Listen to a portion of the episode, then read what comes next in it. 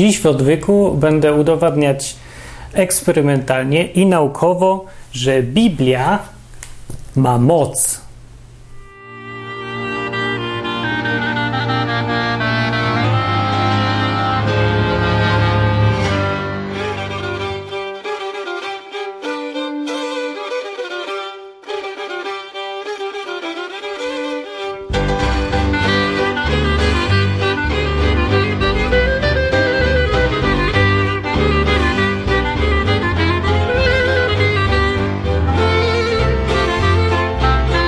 Ostatnio na odwyku komentarze się pojawiły, e, w których ktoś wspomniał eksperymenty doktora Masaru Emoto, e, w których wziął dwie szklanki wody, właściwie próbki wody, nie szklanki, tylko jakieś próbówki, zamroził, a potem je odmroził e, i obserwował, jak kryształy lodu zmieniają się w śnieg, w jakieś tam kryształki się tworzą. Z tym, że były tak, były dwie dwa zestawy, właściwie dwie próbki. I na jednej y, jedną y, poddał mówieniu pozytywnych rzeczy, a drugą negatywnych.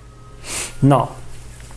A właściwie to nie tylko o mówienie chodziło. Nawet napisał na jednym, na jednej szklance coś, a na drugiej napisał coś drugiego. Na jednej napisał jesteś wspaniała wodo, a na drugiej jesteś głupia i sprawdzał, co się dzieje z wodą, czy woda rozumie. Okazało się, że tak, woda rozumie, umie czytać i to odwrotnie, bo ona od środka czytała napis na zewnątrz. Nie? Tutaj woda ma oczy i tutaj y, czytała. Przeczytała i tak się ucieszyła z tego, że jest y, kochana, że zrobiła tak piękne kryształki lodu. A druga woda, y, druga woda pomyślała, jestem nic nie warta i, i nie wyszły kryształki. Opublikował to e, ten eksperyment e, w 2004 roku e, w książce Healing with Water w The Journal of Alternative and Complementary Medicine no, publikował te dane i ten, no i poszło to w świat i wszyscy teraz, wszyscy, którzy, którym się podoba ta koncepcja, i uwierzyli, uważają, że woda, woda rozumie, woda jest inteligentna. W wodzie jest jakaś inteligencja, która rozumie, że yy, no, co się do niej mówi. Więc yy, wniosek jest taki, że po pierwsze trzeba kupować książki yy, Masaru Emoto, a po drugie trzeba uważać, co się mówi przy wodzie, bo woda może słyszeć. Więc tak, ja postanowiłem o tym zrobić odcinek. Dlaczego? No dlatego, że Odwyk to jest akurat całkiem dobre miejsce, żeby sprawdzać takie hipotezy i pogadać, no bo słuchacie teraz gościa, który wierzy, że Jezus zmienił wodę w wino, więc no hej, to nie jest jakiś taki sceptyk, że wszystko odrzuca albo głupie.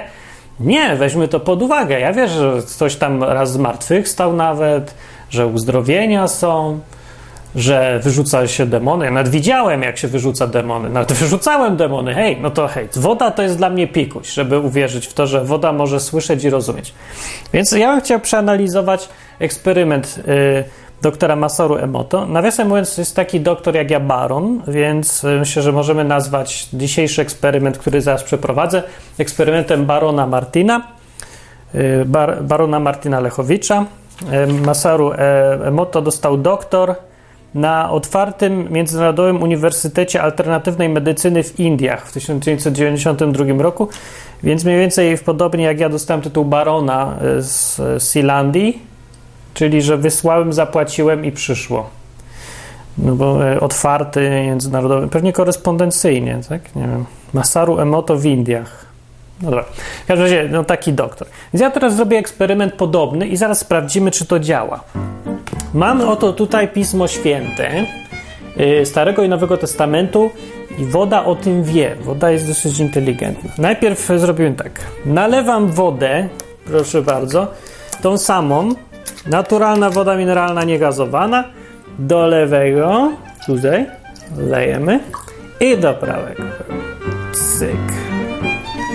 E, e, dobra, jest woda. Widzicie, na razie woda jest jednakowa, Woda mnie słyszy. I teraz trzeba ją poddać różnym bodźcom, tak, więc yy, Masaru robił tak, że do jednej yy, wody nakleił napis kocham cię, jesteś wspaniała, wszystko ci się w życiu uda. Y, jesteś najlepszą wodą, jaką piłem, zdrojową i masz wielką moc. A drugiej napisał, ty głupi gnoju, kawałku fiuta, nienawidzę cię, brzydka, głupia wodą. I ta źle zamarzła. Ale ja zrobię inaczej, bo ja teraz chcę udowodnić, y, że Pismo Święte ma moc, w związku z czym y, zostawię tutaj do czytania tej wodzie Biblię. Masz wodo, czytaj. Myślę, że to nie jest jakiś problem. Czekajcie, może nawet otworzę. O, możesz czytać sobie tutaj, no nie z machabejskiej, coś ładnego ci znajdziemy. Pieśń nad pieśniami, będziesz miał fajne wzorki. Y, psalmy może. Może psalmy, czemu nie? Dobra, psalm. O, jest pieśń nad pieśniami. Ja ci przeczytam wodo, czekaj. Ty będziesz wodą, która jest poddana mocy Biblii. Pocałuj mnie, niech mnie całują Twe usta, bo Twoje kochanie lepsze jest niż wino. Do wody to trzeba być. Lepsze niż zapach Twoich perfum. Twoje imię jest jak wyborny olejek. No to dlaczego miłują Cię dziewczęta wodą? Nie, taka woda to już będzie super woda. Weź mnie za rękę i pobiegnijmy razem. Dobra. Reszty Biblii czytaj wodo już sama, bo jak umiesz czytać od, odwrotnie zresztą w dowolnym języku, to myślę, że sobie poradzisz z, z czytaniem zamkniętej Biblii, to będzie woda biblijna teraz. A ta woda, ta woda będzie zostawiona sama sobie. To jest woda ateistyczna. Ona nie ma nic do czytania, ona się nudzi. I y, pod koniec dzisiejszego odcinka ja sprawdzę, y, która woda się zmieniła, w jaki sposób. To będzie eksperyment do Barona Martina. E, a w międzyczasie, jak wody sobie tutaj, prawda, e, nabierają poglądów życiowych, to ja będę opowiadał o tym, jak wyglądał eksperyment Masaru Emoto, doktora mm, takiego jak ja, Baron. No. E, więc on sam opowiada, jak przeprowadzał ten eksperyment. Przy okazji, ten odcinek nie jest tylko o wodzie, on jest ogólnie o podejściu do różnych nowych, fantastycznych teorii. Skąd mamy wiedzieć, że ten Masaru rzeczywiście ta woda zadziałała? Zrobił eksperyment z wodą, zamarzaniem, zrobił też eksperyment potem z ryżem, który w internecie e, wielu naśladowców miał. I z, wo z wodą to trudniej, bo trzeba zamrażać, patrzeć przez e, mikroskop czy coś, a z ryżem łatwo. Ryż się robiło podobnie. Gotujesz ryż, wsadzasz do jednego, wsadzasz drugi do drugiego i trzymasz przez miesiąc. No i teraz jeden zgnije tak, a drugi siak. I teraz ten, co zgnił, to zgnił dlatego, bo go nikt nie przytulał. A ten drugi ryż był dobry i yy, ten, no i, i kochany był i dlatego nie zgnił, tylko miał siłę, wewnętrzną siłę. No, yy, ludzie na YouTube przeprowadzali. To jest taki argument. Yy, widziałem, że wiele ludzi na YouTube przeprowadzało ten eksperyment z ryżem i działa.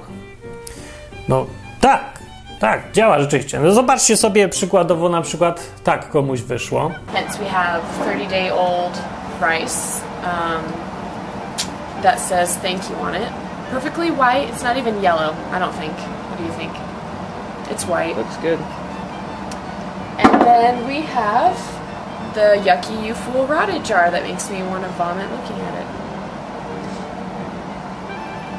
It's like stuck in there. Look at that. No, ale na przykład inny eksperyment wyszedł tak. Day the 21st. Uh, three days later, I started on the 18th of March. Okay, we're back. It's um, 21st of April, so you can see what's going on. H, H is still bubbling along. Not, no mould as such. Uh, the money one thanks and gratitude. Still a lovely golden colour. As you can see, the HR, nothing's happening in it. It's just basically stagnant, I suppose you could say. I had to bring you this little special one because this is the growth that's happening in thanks and gratitude jar. It's totally different to the growth that's happening in the money jar. Ten ostatni eksperyment jest dość ciekawy, bo gość nasypał do trzech słoików ryżu. Jeden był pozytywny, a dwa negatywne. I, i, i wszystkie trzy zgniły. te ryże i trzecia dodatkowo zgniła do tego stopnia, że zrobiły się jakieś e, kultury bakteryjne i on zrobił przybliżenie. Bardzo ładne, prawda? Jakieś zielonkawe wzorki. E, Wniosek był taki z eksperymentu, że ten pozytywny słoik był, miał cudowny kolor i bardzo piękny y, zgnilizna się, bardzo pięknie ułożyła na nim, więc od razu wniosek jest taki, z tego wynika, że pozytywne działanie na ryż daje fantastyczne wyniki y, w postaci zgnitego ryżu y, w spektakularny zupełnie sposób i wody, która ma kolor czerwony, żółty, czy jakiś taki brunatny. A zobaczmy, jak to zrobił Masaru. Więc Masaru zrobił tak, że zrobił podobnie. Yy, wziął fiolki, zamrażał i napisał te, zrobił te napisy i każdemu y, przy, podczas rozmrażania, jak on mówi w temperaturze minus 5 stopni, robił zdjęcia i porównywał te zdjęcia zamarzniętej wody, rozmrażającej się wody. Yy, I teraz y, problem polega na tym tylko, że jak sam pisze, każdej próbce zrobił 100 zdjęć, a opublikował jedno. Ze 100 zdjęć wybrał jedno, które akurat stwierdził, że to jest najbardziej reprezentatywne. No tak, i ktoś tutaj może mieć wątpliwości, y, czy fotograf nie wybierał akurat takiego, żeby mu pasowało do teorii. No więc odpowiedzią na to jest. Yy, nie ma odpowiedzi na to, że prawdopodobnie tak dokładnie właśnie wybrał. Co pokazuje właściwie, yy, ile wart jest naukowo taki eksperyment? No nic nie jest wart naukowo. No, no przecież, jeżeli się robi 100 zdjęć i wybiera się jedno, no to zawsze, jak ktoś wie, co bada, wie, co chce udowodnić, to zawsze wybierze najładniejsze z tej, którą chce udowodnić próbki, a tą, którą chce potępić, to wybierze najgorsze. I tak dokładnie zrobił, wydrukował to w książce, puścił świat i ludzie mówią, ha, eksperyment działa. No to ja powiem tak, że to działać to on może działa, tylko że on tego nie udowodnił. To nie jest w ogóle dowód. To nie spełnia żadnych kryteriów naukowych. Przy podejściu naukowym robi się coś, co się nazywa ślepa gienia. Ślepa próbka, blind e, to jest blind, blind procedure, ślepa procedura i podwójna w dodatku powinna być ślepa procedura. Na czym to polega? Ślepość procedury jest bardzo ważnym kryterium, żeby coś uznać za naukowy w ogóle eksperyment. Za badanie naukowe w takim sensie, że to można uznać, że to jest prawda. Naukowość polega na tym, żeby dążyć do prawdy w sposób taki, który eliminuje błędy. Żeby wyeliminować błąd, w tym wypadku uprzedzenie badacza, ważne, które zawsze jest i zawsze trzeba brać je pod uwagę. Trzeba je wyeliminować. Jak to się robi? Ślepą gienią. Pierwsza ślepa gienia jest wtedy, kiedy się bada, czyli y, ktoś, kto miałby na przykład na grupie pacjentów, o, gdybyśmy badali nowy lek, to trzeba zrobić tak, że dajesz mu nowy lek, dajesz drugiej grupie kontrolnej jednocześnie coś, co nie jest lekiem, ale tak samo wygląda. I porównujesz, czy wyniki się różnią. Mówisz tym ludziom, że tak to też jest lek. Nie, oni nie wiedzą. Nie wiedzą, co jedzą. Czy jedzą prawdziwy lek, czy tylko coś, co nie jest lekiem, ale ma udawać. Po co to? Po to, żeby wyeliminować uprzedzenie samego badanego.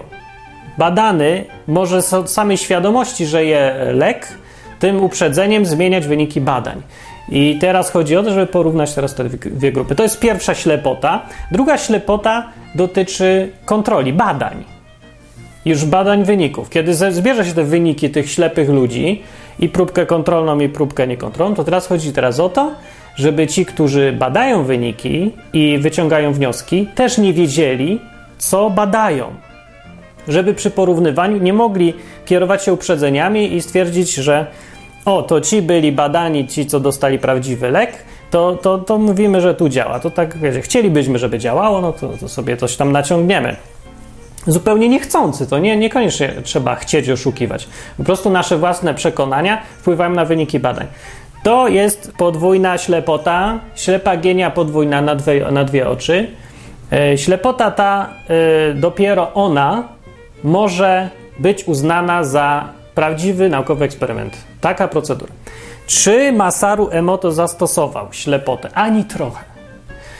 Masaru Emoto zrobił widzącą gienię we wszystkich przypadkach. Wiedział, co chce zbadać, wiedział na początku, jaką ma tezę, wybierał sobie ze stu próbek najbardziej taką, która mu pasuje i pyk publikował. Drugi problem jest taki, że e, gdy, jak mamy tutaj, patrzcie, eksperyment, są dwie szklanki i nalewam ciągle do tych samych szklanek, powtarzam, załóżmy, że powtarzam eksperyment i będę nalewać do tych samych szklanek, stojących w tych samych miejscach, to może się okazać, że w tej szklance woda jest cudowna, a w tej jest obrzydliwa, dlatego, że stoją w tych miejscach, że tu jest cieplej, a tu jest zimniej. Na przykład w filmiku pierwszym, który pokazywałem, a nie wiem, czy to w nim akurat, czy w jakimś innym, ale widziałem eksperyment z ryżem, gdzie do jednego ryżu, pozwól, ateistyczna szklanko, że cię wezmę, pani coś powiedziała tak, bla, bla, bla, bla, bla, ty francowaty głupi ryżu, fu! A do drugiego nie. I co to zmienia? No to, że nawaliła tam pół wiadra zarazków i zamknęła te słoiki, w związku z czym przez miesiąc one się elegancko rozwinęły w jednym, a w drugim nie. I taki był wynik. Czego dowodzi ten wynik? Że zarazki z gęby istnieją i że się prawda, w słoiku elegancko rozwinęły. A nie tego, że słoik rozumie przez szybę, że się do niego mówi po angielsku. Na przykład, czy tam ryż, czy woda. No, więc mówię, e, takie rzeczy trzeba wyeliminować przy badaniach. Jeżeli chcemy się trzymać, twierdzimy, że coś jest naprawdę, bo nauka mówi, bo widzieliśmy badania, bo widzieliśmy filmik, to trzeba zadać pytania, czy to było przeprowadzone w, w proce, w takimi procedurami, które są naukowe, które zapewniają rzetelność wyników, które nie są tylko trikiem albo jakimś tam wynikiem uprzedzeń, albo z góry założonej tezy, bo coś takiego niczego nie dowodzi. To nie dowodzi też, że to jest nieprawdziwe. No, woda może słyszeć, ale to nie zostało nigdy dowiedzione. Ani trochę, ani w najmniejszym przypadku. Filmiki na YouTube teraz, no ja bym nie no taki to jest argument już koszmarnie głupi, przepraszam bardzo, ale jest strasznie głupi. No macie przykładowo teraz eksperyment z mięsem i Coca-Colą, który był, e, krążył po sieci jakiś czas temu. Przypomnę, facet wziął mięso, yy, pork, jak to się nazywa, świninę, nie, wieprzowinę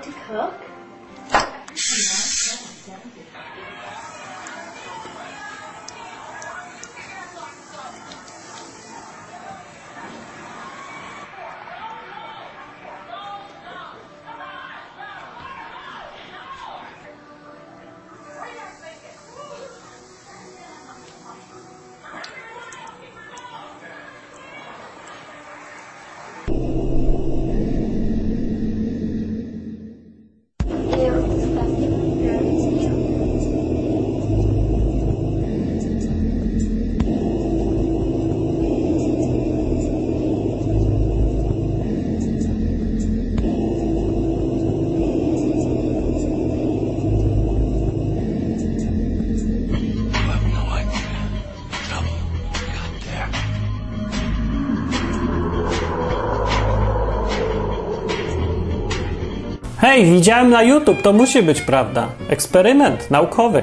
No, doktor Masaru Emoto zrobił właściwie e, no, mniej, e, mniej głupkowaty ten eksperyment, ale naukową wartość ma zerową zupełnie.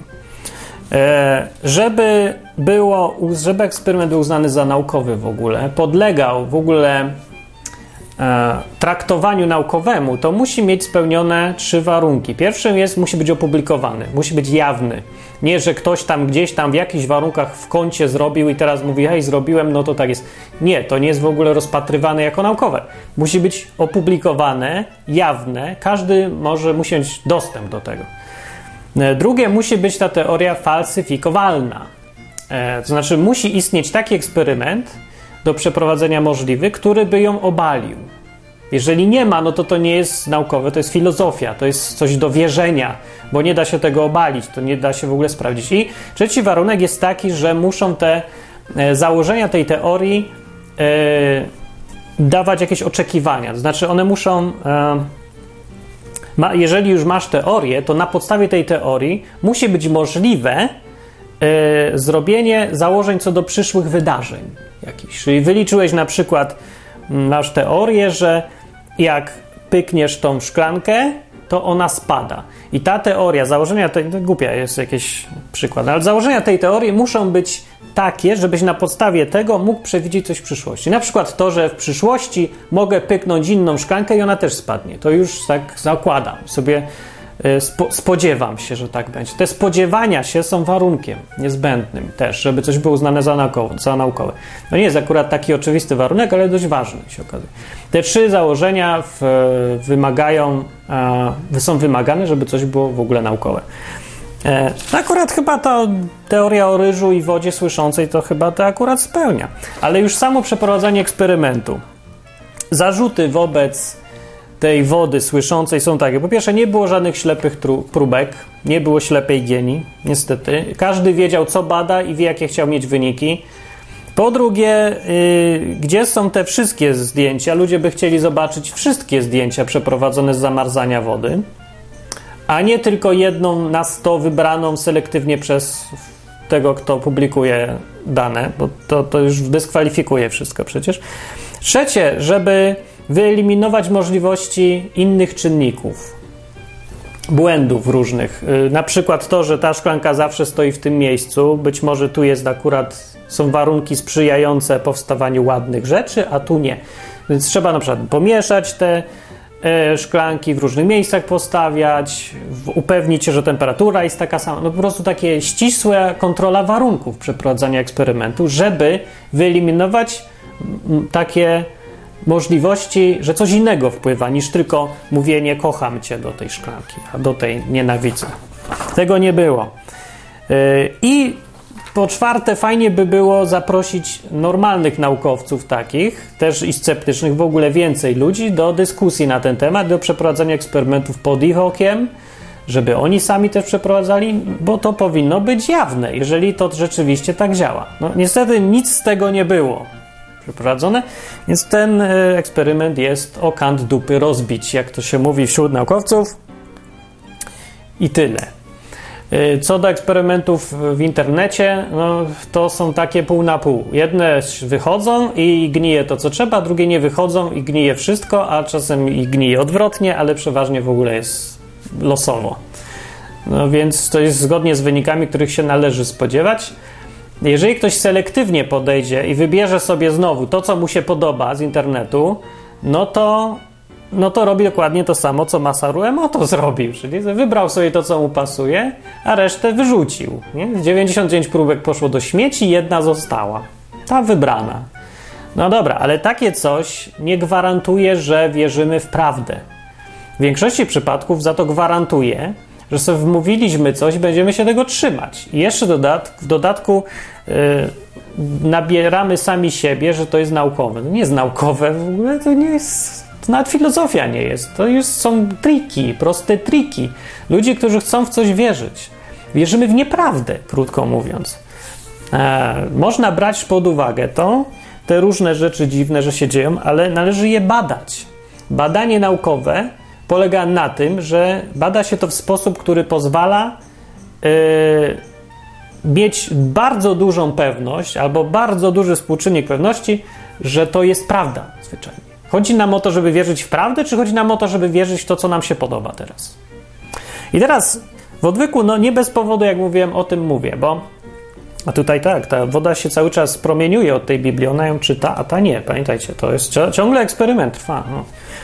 Więc w odwyku o tym mówię dlaczego? Dlatego, że jest od groma takich teorii, które są na zasadzie Masaru Emoto przeprowadzane i ludzie w to wierzą. Bez żadnej E, bez żadnej takiej krytyki. No nie trzeba naprawdę geniusza, żeby zwrócić uwagę na to, żeby zadać pytanie jak. Jak on to przeprowadził, ten eksperyment? Jak dokładnie to wyglądało? I jak się wie, jak dokładnie wyglądało, to zadać pytanie, ale przecież dlaczego? Skąd mam wiedzieć, że, że te wyniki pokazują to, co jest zawsze, skoro on wybrał tylko część danych, na przykład, albo wybierał sobie wyniki, jak mu się podobało? Znaczy, takie podważanie rzeczy, które się podaje ludziom do wierzenia jako oczywiste, jest zdrowe. Bo przecież się okazuje, że to wszystko jest tylko wyobraźnia. To wszystko jest tylko teoria, na którą nie ma żadnego dowodu, ani jednego. Nic naukowego w tym w ogóle nie ma. Mimo, że se doktor taki jak ja, Baron, twierdzi, że to jest naukowe. Nie jest naukowe. Zupełnie nie jest naukowe. Widać wyraźnie, już choćby po zdjęciach. No jeszcze jeden na przykład taki drobiazg jest, którego też nikt nie sprawdził. Masaru twierdził, że e, uformowały mu się te gwiazdki w temperaturze minus 5 stopni. Nie wiem, czy nie doczytał, czy źle badał, czy co, ale to jest w ogóle niemożliwe. W temperaturze minus 5 stopni w ogóle się nie tworzą gwiazdki ze śniegu. Śnieg się nie tworzy, żadne kryształki. Tworzą się takie sześcianiki, takie słupki się tworzą w minus 5 stopni. Gwiazdki to się i różne takie śniegowe, ładne rzeczy to się tworzą w temperaturze około minus 3 stopnie. Od 0 do minus 3. Nawiasem mówiąc, nikt nie wie dokładnie, jak to przebiega. No tak mniej więcej się ludzie orientują, że przebiega, ale jak dokładnie, to ta mechanika jest nieznana. No więc tutaj można sobie wymyślać przez to dużo fantastycznych teorii, no bo, no bo nie wiadomo, jak to działa. No to, to może tak, że woda tutaj coś czuje, myśli i tak se formuje. No może, nie, nie, może, nie, ale na razie dowodu nie ma. Nie ma w ogóle. Yy, więc to jest znowu jakiś błąd, gdzieś już pokazuje, że był błąd. Musiał, yy, musiało to być więcej niż minus 5 stopni, bo inaczej by się w ogóle nie zrobiły takie kryształki. No chyba, że akurat pod, były tak zafascynowane miłością badaczy, że yy, postanowiły zaprzeczyć prawom fizyki na chwilę i się sformować w ładne kryształki w temperaturze, w której to jest w ogóle niemożliwe. No ale to może, nie, nie wiem, no wiecie, ja mówię ja jestem w stanie wierzyć w wiele rzeczy, które, bo nie eliminuję ich tylko dlatego, że mi się nie podobają. Ludzie robią dwa błędy. Albo wierzą w coś dlatego, że im się podoba, jak na przykład w to, że woda słyszy, ma moc. Teorię widziałem, e, chyba Sterka, nie? Na, w komentarzu powiedziała, że dla niej to ta wizja pasuje. Łączy się fajnie z Bogiem, bo mogłaby to być żyjąca, myśląca woda, mogłaby być sposobem Boga na ingerowanie w świat. Mogłaby być i to jest teoria która warto se rozpatrzeć zawsze. Pewnie, że tak. Tylko, że tak, yy, tylko, że pamiętaj sterka, że jak że ten eksperyment na razie nie pokazał, że woda w ogóle coś słyszy, widzi i reaguje na intencje. W ogóle cała ta koncepcja. Yy, aha, zapomniałem, jeszcze jest jeden warunek dosyć ważny teorii naukowych, że ona musi być zgodna z tym, co już wiemy. No dosyć oczywiste, nie? ale musi być zgodna. No wiemy na przykład, jak wygląda woda, H2O, prawda, atomy czy coś. E, wiemy dosyć dużo nie, o konstrukcji tej wody i posądzanie ją o umiejętność czytania i pisania trochę przeczy jednak tym, temu, co wiemy, no bo wiemy, że woda oczu nie ma. To skąd ma wiedzieć, co tam jest napisane? Jakim zmysłem, w jaki sposób ta woda jako zbiór atomów może odbierać nasze intencje? No nie może. Intencje w ogóle nie są ze świata materialnego. Też to nigdy nie zostało pokazane, że nasze intencje emanują w świat fizyczny w jakikolwiek sposób. Nie, no nie ma, nie ma żadnego promieniowania intencjonalnego. Jeżeli będzie takie coś i zostanie dowiedzione, to wtedy dopiero można się zastanawiać, czy woda to może odbierać. Na razie nie ma czegoś takiego. E, więc to wszystko się, obracamy się w 100% w sferze w naszej głowie. Obracamy się wśród teorii, które nie zostały w żaden sposób na razie potwierdzone naukowo nigdy. Żadnym eksperymentem, żadnym powtarzalnym, żadnym sprawdzalnym, zaakceptowalnym, który można sobie samemu przeprowadzić i zawsze da takie wyniki. Nie ma takich rzeczy, niestety. A, bardzo, bardzo szkoda. Więc jak mówię, dwa błędy są ludzie. Często robią, bardzo często. Po pierwsze, wierzą w to, w co chcą wierzyć, bo im się podoba. Podoba im się teoria, no to musi być prawdziwa. Szukają sobie więc selektywnie dowodów, tak jak Masaru. Bardzo mu się podobała widocznie koncepcja, że woda nas widzi, słyszy i czuje, więc przeprowadził eksperyment skonstruowany tak, żeby sobie mógł wy wybrać wyniki takie, jak mu się podobają. Opublikował i poszło. Ludzie łyknęli to, bo ludzie raczej świat jest dość głupi. Niestety dzisiaj i bardzo proste triki przechodzą łatwo. Są łyknięte i ludzie mówią: O, udowodnił. No nic nie udowodnił. Druga, y, druga rzecz, taka skrajna postawa, y, równie tak samo prowadząca do złych wyników, jest taka, że jak ktoś nie chce, żeby coś istniało, to też nie, nie będzie w to wierzył. Bo mu się to nie podoba. No to, to to samo. Widać, załóżmy, gdyby było tak, że woda naprawdę słyszy, to ktoś, kto mówi, nie, nie, to są czary, powie, że to są czary i nie będzie akceptował żadnych wyników. Naciągnie sobie wszystko i każdą małą rzecz sobie dostosuje do swojej teorii. Pra w praktyce możecie obserwować ten mechanizm tego, że wiara w coś jest dla ludzi ważniejsza niż fakty, na przykład przy y, okazji Smoleńska. Jedni chcą wierzyć, że był Smoleński i nic ich nie przekona, że nie było tam zamachu, a drudzy odwrotnie. Bardzo nie chcą, żeby był jakiś zamach, albo bardzo nie lubią tych drugich. Mówią, że żadne fakty ich nie przekonają, że nie było zamachu. E, w międzyczasie tracą na tym fakty, bo w ogóle nikt nie zwraca na nie uwagi. One są traktowane jak dziwka, której się płaci i wymaga, ona robi co chcesz. Więc każde fakty się nie czyta jako fakty, tylko po prostu się dostosowuje i wybiera te, które mi się podobają. Biorę sobie te fakty, co chcę, a resztę olewam. To nie jest w ogóle szukanie prawdy, tylko to jest chęć yy, wygrania swojej wersji rzeczywistości. I to jest najczęstszy problem dzisiaj. Ludzie, którzy naprawdę szukają, chcą wiedzieć, jak było, jest strasznie mało. Żeby naprawdę wiedzieć, co było, to przede wszystkim, jeżeli chcesz uczciwie być pewnym, że naprawdę szukasz prawdy, a nie tylko swoich własnych, obrony własnych przekonań, to musisz sobie przede wszystkim uświadomić, że nikt nie jest wolny od tego uprzedzenia. Dlatego właśnie naukowcy zawsze robią e, procedurę podwójnej ślepej gieni, bo wiedzą, że mają uprzedzenia jeżeli naukowiec przychodzi i mówi, ja nie mam uprzedzeń, więc nie muszę robić takich próbek, no to to kończy tak jak Masaru Emoto i robi eksperyment, któremu nikt nie wierzy, kto ma rozum, bo nie da się wierzyć, bo przecież jest co w oczywisty sposób jest zanieczyszczony własnymi przekonaniami, więc niczego nie dowodzi. E, naukowiec eliminuje swoje własne uprzedzenia, nawet jak ich nie ma bo wie, że może sobie nie zdawać z nich sprawy. I człowiek, który szuka prawdy, jakiej, o czymkolwiek, o Smoleńsku może być, o wodzie, o, o UFO, o Biblii, o Bogu, o śmierci, taki człowiek musi zawsze pamiętać, że będzie miał uprzedzenia, musi je zawsze brać pod uwagę i za, za każdym razem, jak pojawiają się nowe fakty, teorie, newsy, zadać sobie pytanie, czy ja, czy mi się to podoba dlatego, że podoba mi się, czy nie podoba mi się dlatego, że mi się nie podoba, czy podoba mi się, bo takie są fakty i one wydają się realne, albo nie podoba mi się, bo takie są fakty.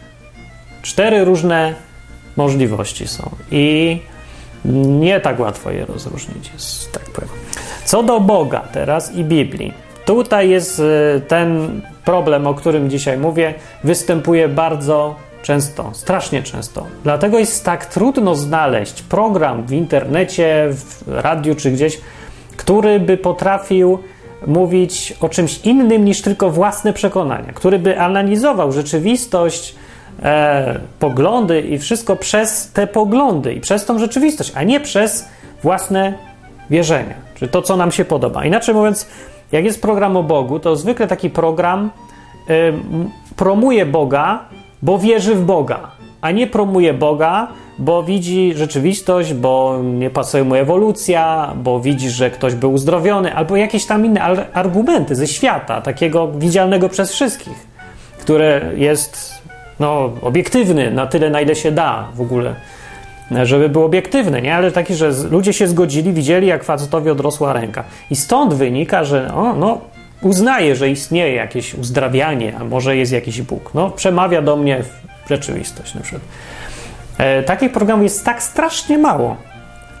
No, ludzie jakoś e, myślą, że wystarczy im i może im czasem wystarczy to, że będą mocno w coś wierzyć, że im się będzie podobać coś, że to, że mi się podoba, to oznacza, że to jest dla mnie prawda. Takie mam podejście. Jest to podejście dość głupie, bo świat zewnętrzny nie podlega rozkazom Twojej wyobraźni. To, że sobie wierzysz, że, że I believe I can fly, że możesz sobie latać i wyskoczysz z okna, nie znaczy, że świat się dostosuje do Twoich wierzeń. Nie, świat powie: Mam w dupie Twoje wierzenia i grzmotnie Tobą o ziemię. Niezależnie od tego, w co wierzysz. Świat będzie istniał, możesz sobie wmawiać, wymyślać, co sobie chcesz. Tylko, że chodzi o to, że w momencie, jak wyjdziesz na świat i zetkniesz się z rzeczywistością, skonfrontujesz się z czymś, wyjdziesz ze swojego więzienia własnych poglądów, to nagle dostaniesz w łeb i tam się okaże, że twoje poglądy są naprawdę zgodne z rzeczywistością, prawdziwe czy nie. Dlatego, ponieważ każdy będzie musiał wyjść na świat ze swojej głowy, Wcześniej czy później. I będzie y, wtedy się okaże, czy to ma wartość, co wierzy, czy nie.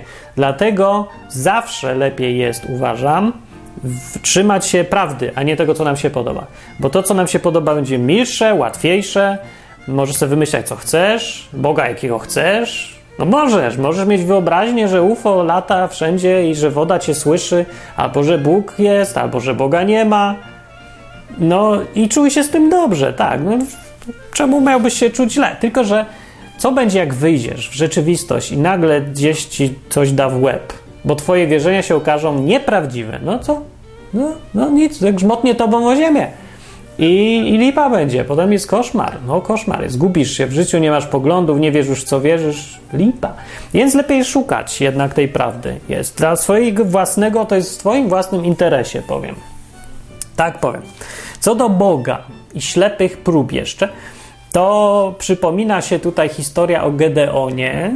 Był taki facet w Biblii, który se żył w warunkach e, okupacji przez Filistynów w Izraelu dawno temu. I któregoś dnia przyszedł do niego anioł i, i mówi mu: Hej, będziesz wielkim wodzem, uratujesz Izraela od Filistynów. A on mówi: Eee, idę, idę, idę. Tak mówię. A anioł mówi: No nie idę, idę, tylko tak w ogóle. A mówi: Eee, jakby tak było, to by już było, a w ogóle to nie, nie za bardzo. No i więc Gedon był mniej więcej miał takie nastawienie. A, a któregoś dnia znowu przyszedł do niego Bóg i mu mówi: Zrób to i tamto zrób. A Gedon mówi: Eee, a skąd ja mam wiedzieć, że to jesteś Bogiem? Eee, idę, idę. No. I mówi tak, dobra, to, ale nie, nie, ja, ja nie będę mówił, że nie od razu, bo że mi się to nie podoba, może jestem leniwy, dobra, może jestem. Zrobimy tak. Jak, jak jesteś, naprawdę to jesteś. Dobra, to biorę, a jak nie, to, to nie. Zrobimy próbę. Wezmę teraz kawałek wełny, położę koło namiotu i rano, jak będzie suche, a wszystko dookoła będzie mokre, no to, to będzie Bóg. To wiem, że już jest coś ponadnaturalne, dziwne, zbieg okoliczności, to ja wtedy wierzę. I to była pierwsza odnotowana w Biblii ślepa próba naukowa. I teraz Bóg naszych wyobrażeń, jakie powszechnie ludzie mają, powinien powiedzieć Gedeonowi: Ty chamie, ty niewierzący poganinie, jak śmiesz wystawiać Boga na próbę? Kiedy ja ci objawiam coś, to masz wierzyć ślepo, a nie żądać dowodów naukowych. Naukowe podejście jest wbrew wierze. Wiara to wiara, nie musi być prawdziwa. Tak sobie wyobrażają ludzie Boga. Teraz, że tak jest, że wiara to wiara i niewa, nieważne dowody, nie ma, nie ma dowodów. Jak są dowody, to nie ma wiary. No to niech sobie wyobrażają, ale Biblia sobie tak nie wyobraża. Bóg tak nie zrobił, więc coś nie pasuje wizja Boga z Biblii do wizji powszechnej, tylko powiedział: Dobra, dobra. I tak zrobił. Rano wstaje Gedeon, tu jest sucho, tam jest mokro. I Gedeon mówi: Ej, Ize, nie, dobra, dobra, to mogło być przypadkiem jednak. Jednak złą próbę zrobiłem. Zrobiłem drugą. I to była druga ślepa próba. Druga podwójna ślepa próba, ślepa w pełni gienia. Była taka, teraz zrobimy tak, że będzie gorzej. Żeby to było mok mokre, a na zewnątrz suche, dookoła wszystko. No nie, albo może na, w innej kolejności, nie że odwrotnie zrobił teraz. Teraz będzie odwrotnie. Jak drugi raz pod rząd będzie odwrotnie, no to dobra, teraz już wiesz. Obudził się i był. I uwierzył. Więc akurat on y, widać było, że no jednak przemówiły do niego fakty bardziej niż to, co mu się podoba, albo mu się nie podoba. I z jakiegoś powodu Bóg zaakceptował to podejście. Nie powiedział, że w takim razie to ja mam to w dupie, wybiorę kogoś innego, kto wierzy mi na słowo. A mógł tak zrobić, przecież mógł sobie znaleźć kogoś innego. Nie, nie znalazł. Pokazał, że to podejście Gedeona jest ok. Jest ok. Yy, nie wiem, czy przewidział, czy ryzykował, ale prawdopodobnie przewidział, że Gedeon faktycznie miał to na myśli i mówił szczerze, bo większość ludzi powie tak, że dobra, uwierzę Boga, jak rzucisz 10 razy monetą i wypadnie orzeł. Zresztą, rzucam 10 razy monetą, wypada orzeł. On mówi, nie, dobra, to, nie, to dalej nie wierzę. I większość ludzi tak robi. Pokaż mi dowód, ty mu dajesz dowód, a on mówi, nie, to, to przypadek. E, tak robi większość ludzi, dlatego że oni e, no, tak naprawdę nie chcą żadnych faktów. Oni tylko szukają problemów. Szukają problemów, dlatego że mają swoją wizję i oni chcą się trzymać swojej wizji E, więc szukałem sobie trudności, szukałem, widzą tylko te rzeczy, które pasują do ich wizji i widzą tylko te argumenty, które sprzeciwiają się każdej innej wizji. Robią wszystko, żeby nie musieć zmienić zdania, inaczej mówiąc. Więc y, przy takim, to podejście Gedeona, to co on zrobił, często ludzie robią, ale nie z, wcale nie z zamiarem tego, że uczciwie zaakceptują, że coś się stało, co zmusza ich do zmiany poglądów i mówiąc, dobra, zmieniam pogląd. Mało jest tak uczciwych ludzi wobec siebie na to wychodzi. Dlaczego? To jest, wiecie, wytłumaczalne, już wytłumaczyłem. Dobra. W każdym razie Bóg poleca ślepą próbę, na to wychodzi. Z Gedeonem dobrze poszło. Myślę, że z innymi ludźmi też by dobrze poszło. Jeżeli. E, no, tyle wiemy na pewno z Biblii, że Bóg nie jest nastawiony antynaukowo ani antyślepopróbowo. Wręcz przeciwnie, zaakceptuje i dostosowuje się do, do prośby człowieka o ślepą próbę. Ja myślę też, że podejście do Boga zdrowe, nie fanatyczne i nie głupkowate, tylko takie człowieka racjonalnie myślącego, wymaga podejścia naukowego do Boga, do samego Boga, do tych rzeczy takich ponadnaturalnych. Na przykład, e, czy ktoś jest naprawdę opętany, czy tylko, czy, czy nie. To powinno się badać dokładnie tak, jak to naukowcy robią.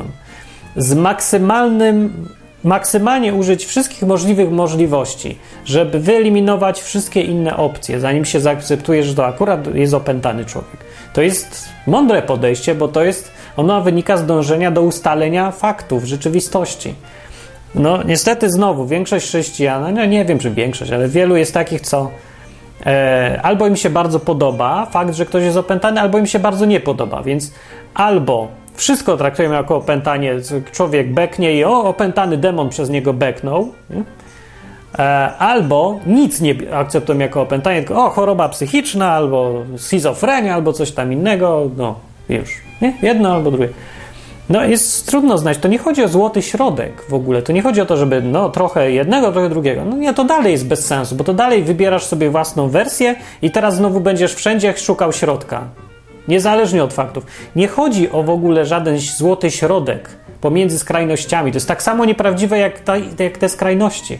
Chodzi w ogóle o to, żeby nie mieć uprzedzeń, tylko żeby same fakty pozwolić im mówić. Tak jak czytasz Biblię, pozwolić samej Biblii mówić. Dajże jej powiedzieć, a nie szukaj w niej tylko jednego zdjęcia ze stu, które ci pasuje. No bo będziesz miał, sobie udowodnisz co chcesz, ale to nie będzie zgodne z rzeczywistością. W ogóle nie przeczytasz Biblii, nie będziesz jej znać. Będziesz tylko znać swoją własną wersję. To jest trudno zrobić. Ja nie mam na to rady. Nie wiem, jak to wyleczyć. Rozróżnić się, no da, u ludzi, u ludzi się da rozróżnić, to łatwo widać. U siebie nie idzie tego stwierdzić nawet, czy ja mam uprzedzenia, czy nie mam. Ja bardzo nie chcę mieć, tyle wiem, że no nie chcę mieć, ja nie chcę wierzyć w coś, co się okaże głupie potem. No. E, więc bardzo robię, szukam co mogę, żeby te, tych faktów nazbierać mieć pewność maksymalną, że to, co wierzę, to nie będą jakieś głupoty potem. Przyszła pora na zakończenie eksperymentu z yy, wodą.